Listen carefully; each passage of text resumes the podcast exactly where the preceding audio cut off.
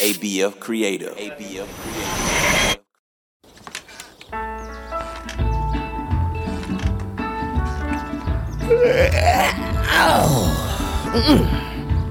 Today is a nice, peaceful day. But the problem with peace is that it's so darn boring. no, Oliver. I've scrubbed the cabin walls, mopped the floors, and I've mowed the grass at least three times this week. My duties are done. Wait, hold on. Did you just see something move at the edge of the forest over there? Mm. I'm convinced your eyes aren't all they're cracked up to be, Oliver. Okay, I'm going into the forest to investigate. I could use a walk anyway. Gotta keep my bad leg moving so it doesn't seize up.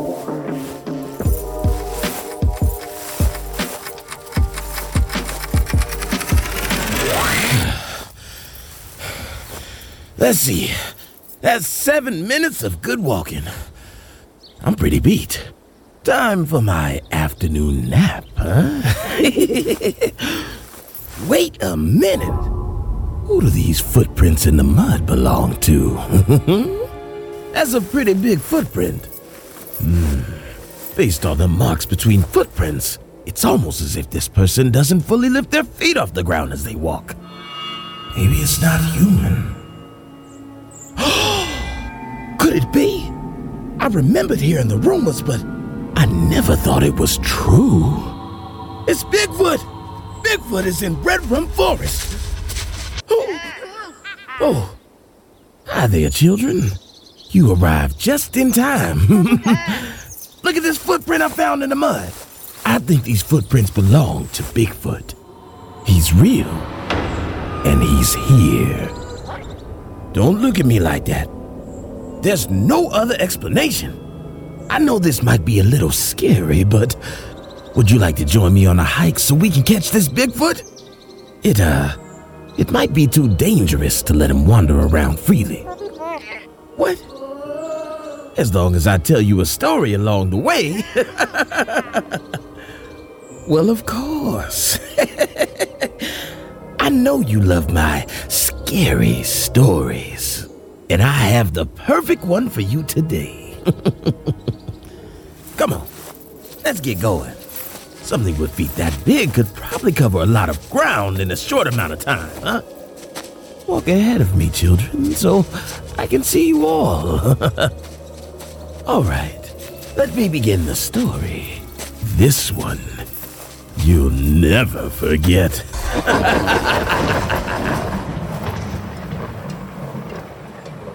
it was the thunder that woke Clyde from a sound sleep. But it was the sound of the branches shaking violently against his window that made him lurch straight up in bed and go to his window to investigate.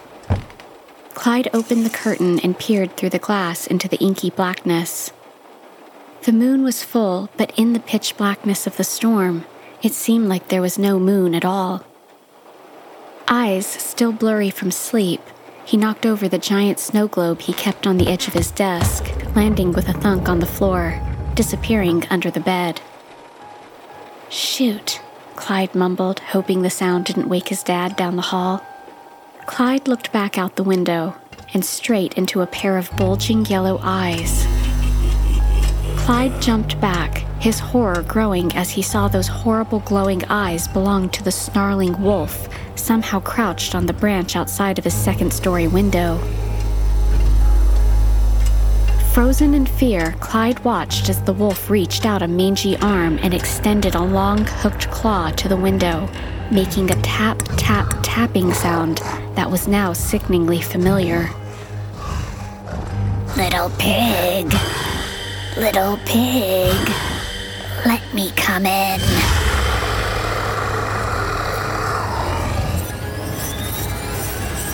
Uh, nope, Clyde said turning and running for his bedroom door and turning on the light. Help, Dad! he shouted as he yanked the door open. Dad, he's going to get me! Within seconds, his father came barreling down the hall like a football player, skidding into Clyde's room and shoving Clyde behind him protectively. Let me at him, his dad roared, keeping Clyde behind him and scanning the whole room. After a moment, he looked at Clyde. There's no one here. You about scared your old man to death. Clyde pointed to the window and stuttered. The, the, there is someone, Dad. I swear. It's a wolf. A talking wolf. A werewolf. Clyde's father scowled at him. He marched over to the window and yanked it open. Dad, don't! There was nothing outside. Clyde rushed across the room, pointing at the now empty tree. I'm telling you, Dad, there was a werewolf sitting in the tree. Clyde said, his heart sinking as his dad only offered him a frustrated look. This full moon has gone to your fool head. Go back to sleep, son, his dad said with a sigh, pulling the window closed again. And I'm rethinking being the cool dad that lets you watch scary movies. There's such a thing as knowing too much about creepy crawly things, including werewolves. With that, he left the room and firmly shut the door behind him. Clyde sighed, slipping back under his covers, and even though he was determined to stay awake until morning, he drifted into an uneasy sleep.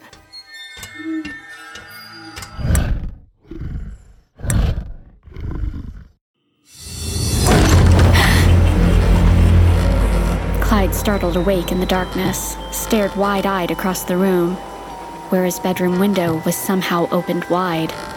Cold gusts of wind sending freezing raindrops pouring across his desk. Forget this, Clyde said, slamming the window shut and locking it tight.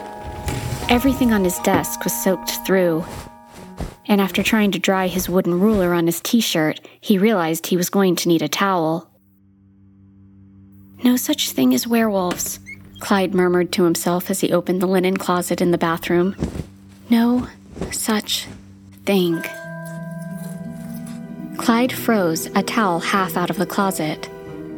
Did the shower curtain just move? Dad?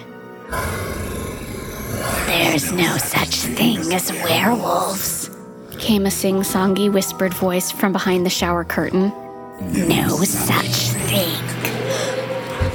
Clyde ran for it, dashing out of the bathroom, down the hall, and back into his bedroom, kicking the door behind him so it would close and landing on his bed. As Clyde scrambled up on his bed, he realized with horror the door hadn't closed behind him. He felt something furry wrap around his ankle. Clyde opened his mouth to shriek, but no sound came out. Sharp nails dug into his skin and yanked, dragging him toward the edge.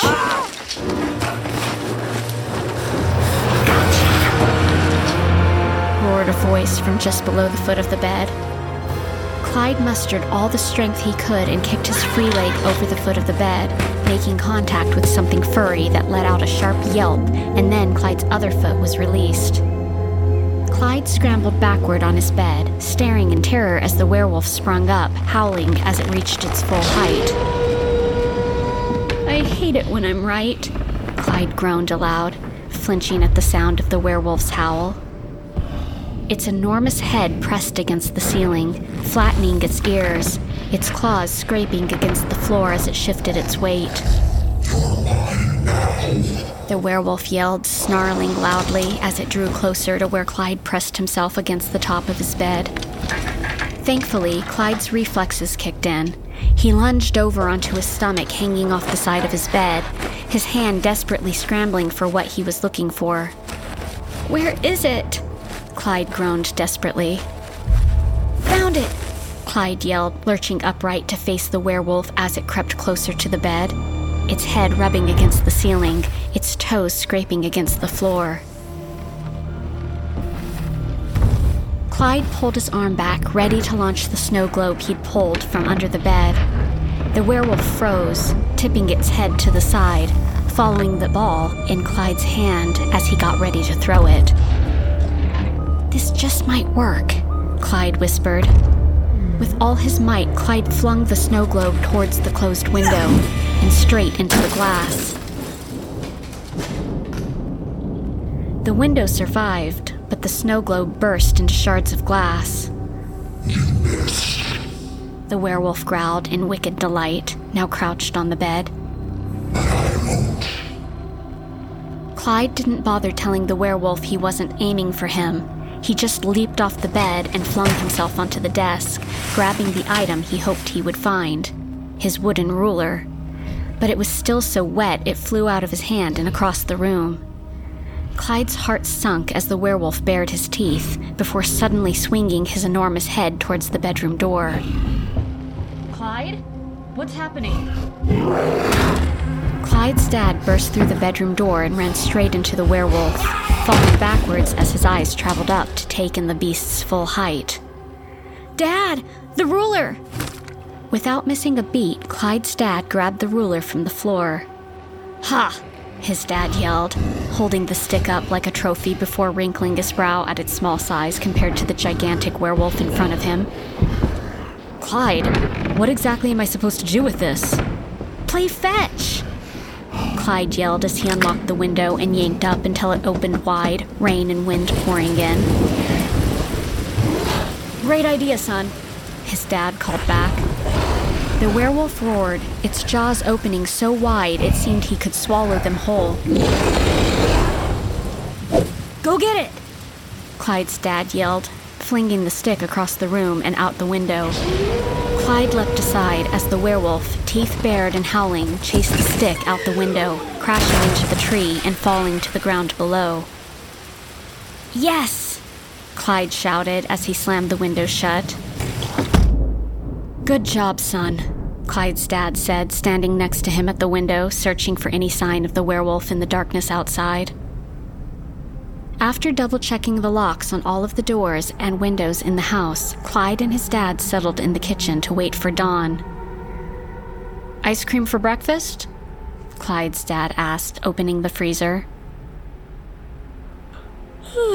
sure, Clyde said with a yawn, getting out the spoons. It'll keep us awake till the sun comes up. Won't be long now, his dad said as they set the things on the kitchen table. Dad, your arm is bleeding, Clyde said in alarm, noticing the curved set of deep red punctures partially hidden by his dad's sleeve. Did that thing bite you? Oh, that's nothing, son, he said, offering Clyde the ice cream container. I'm sorry I didn't believe you about the werewolf he added. It's okay, Dad. It sounded a little crazy. Clyde replied with a yawn. The events of the day were finally catching up with him. I'm just glad you came back when you did. I'm just glad there won't be another full moon until next month, his dad replied with a laugh, pulling Clyde into a hug. Me too, Clyde said into his dad's shoulder. Geesh, Dad, Clyde said. When did your beard start going all the way around your neck? His father did not reply. Instead, he pulled Clyde into another hug and growled in his ear.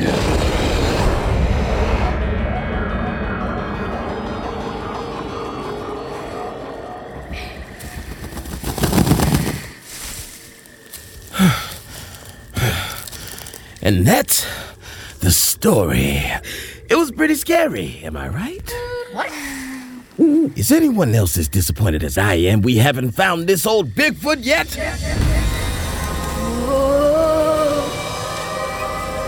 I know there's something out here. Strange things have been happening at Camp Redrum lately. Something spooky and supernatural is happening. And I'm starting to think they're coming for me.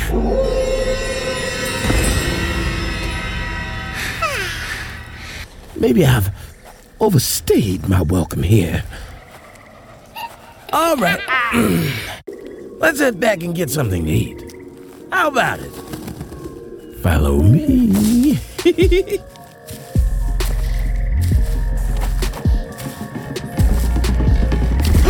Children! There it is! Another footprint from Bigfoot right there on the left. I told you he's real, and he's here. This footprint is fresh, which means he was here just moments ago, and we didn't even see him. Take a look at how close the footprints are together. He must be quite tall. And his feet don't move too far as he walks, huh? He doesn't even lift his leg fully. it's almost like a shuffle. Oh, what's so funny now? You kids are always laughing at the wrong time. What'd you say, Oliver? These kids think these footprints are my own? Well, that sounds bizarre. So, what if this is the same path I walked down earlier? That doesn't mean the footprints are mine. Whatever those footprints belong to has a pretty bad shuffle. Almost like they have a long term leg injury. Oh. Huh. If you kids knew this the whole time, why did you make us waste time looking for Bigfoot? You just wanted to hear a story, huh? Well, well, guess what? No more stories for you. Oliver, next time they show up, remind me that I'm all out of stories, huh? Thank you. And furthermore, even if these footprints belong to me, Bigfoot is still out there. Something is happening around here, and I'm going to get to the bottom of it. Sheesh! I did not come here prepared for rain. Come on, kids. Time to get out of here. Oliver. Have fun with the worms.